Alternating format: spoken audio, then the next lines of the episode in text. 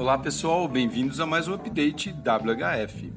Você deve ter ouvido falar que o cérebro ainda vive mesmo depois da falência dos outros órgãos vitais, inclusive e principalmente do coração. Cientistas foram mais a fundo nisso e descobriram que há células que até se reproduzem depois da morte devido talvez ali a uma espécie de resposta imunológica dessas células por falta do oxigênio, né, que é o que faz elas viverem. Mas a questão interessante é que esses cientistas estão conseguindo classificar as células e seu período de sobrevivência e o comportamento evolutivo de cada uma delas, cada tipo delas. Umas morrem, outras se reproduzem enquanto há esse oxigênio.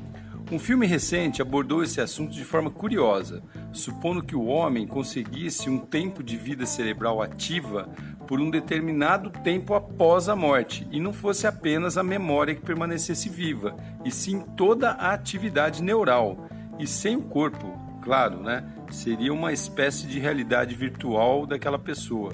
Ou seja, a pessoa morreu e continuou vivendo no mundo virtual por determinado tempo, podendo interagir virtualmente até que esse tempo se esgotasse. Muito louco isso, né? Mas fique tranquilo, segundo cientistas, isso está longe para acontecer. No momento, essas experiências servirão para prevenir doenças como Alzheimer e outras degenerativas que ainda não têm solução, mas vai saber o que vai ser no futuro, né?